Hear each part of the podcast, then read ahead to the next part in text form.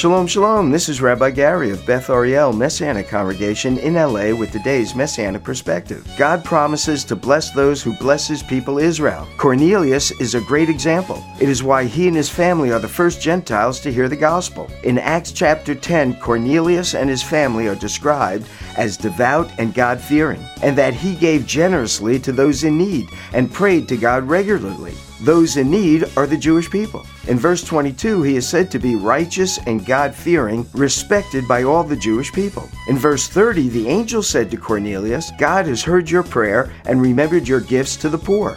The poor were the Jews. Honoring the Jewish people brings the blessings of God. Come and join us for worship at Beth Ariel. Two important events are coming up. Saturday, March 23rd, we'll celebrate Purim, and Sunday, April 21st, we'll celebrate Passover. Go to bethariel.org, bethariel.org, bethariel.org. God bless and shalom.